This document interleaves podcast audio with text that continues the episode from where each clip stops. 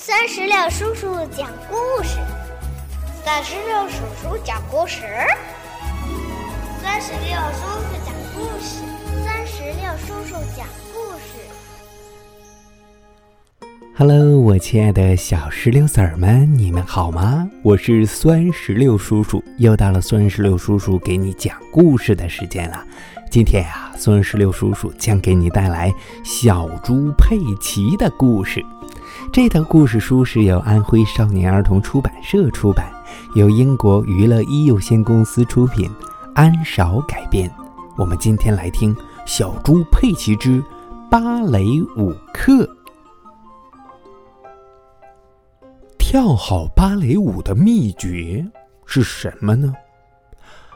羚羊老师告诉小朋友们：“一定要优雅。”想象自己是一只优雅的天鹅，佩奇爱上了芭蕾舞。他想做个优雅又懂礼貌的孩子。亲爱的小朋友们，与别人交往时，举止优雅大方、有礼貌，不仅可以让我们更有气质，还可以。让别人感到舒适和亲切呢。现在，就让我们一起去欣赏一下佩奇的芭蕾舞吧。今天是佩奇第一次上芭蕾舞课，佩奇非常期待。他早早起床，穿上了漂亮的芭蕾舞裙。猪妈妈把佩奇送到幼儿园时，羚羊老师已经在教室门口等着了。猪妈妈说：“你好，羚羊老师。”“你好，猪妈妈。”“你好，佩奇。”“欢迎你来上芭蕾舞课。”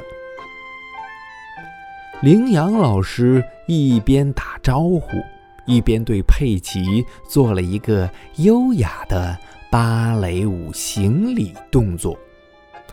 你好，羚羊老师。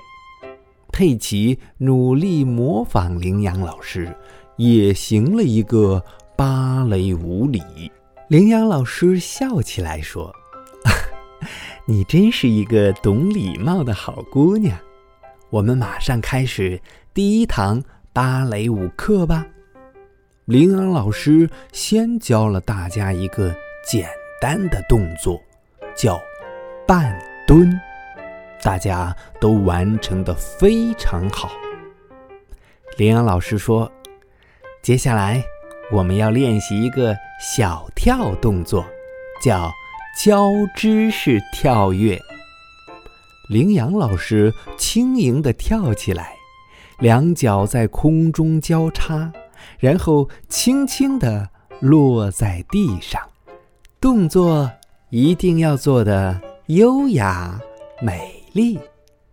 羚羊老师再次叮嘱他们，大家都模仿着羚羊老师认真地跳起来，但是。因为动作掌握的不熟练，大家跳得很不整齐，上上下下的。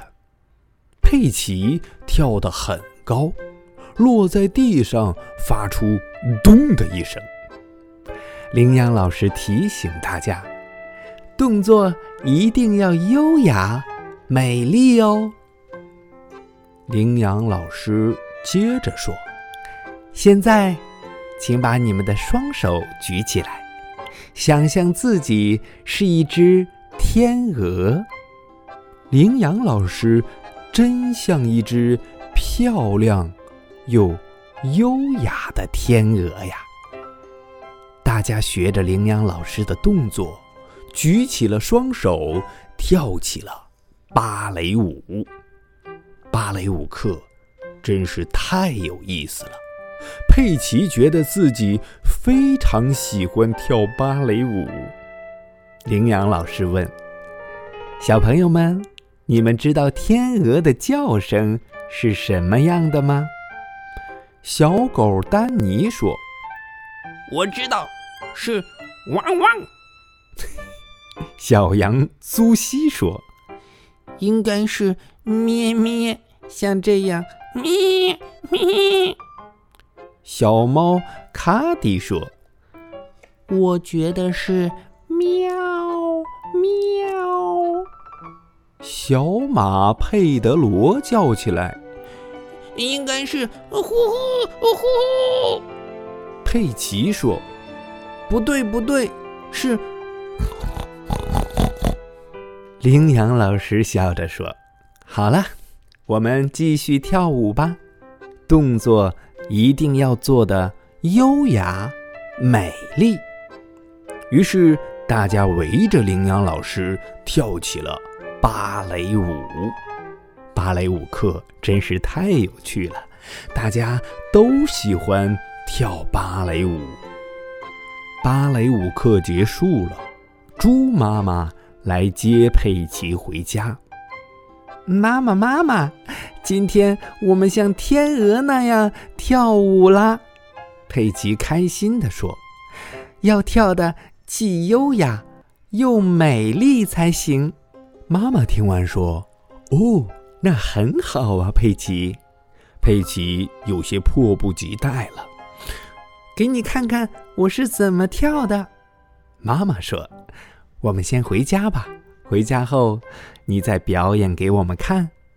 佩奇一进家门就大声地说：“爸爸，乔治，我来教你们跳芭蕾舞吧。”猪爸爸问：“呃，会不会很难呢？”佩奇骄傲地说：“对我来说挺简单的，但是你们跳起来就比较困难了。”首先，我们需要音乐。说着，佩奇打开了收音机，优美的音乐响了起来。现在，乔治、爸爸妈妈，你们都得按照我的动作来做。羚羊老师用了一个好笑的词，其实就是弯曲你的膝盖。然后跳起来，像这样。佩奇高高的跳起来，咚的一声落在地板上。你们学会了吗？猪爸爸想了想，呃，是交织式跳跃。爸爸，你居然知道这个好笑的词？佩奇惊讶极了。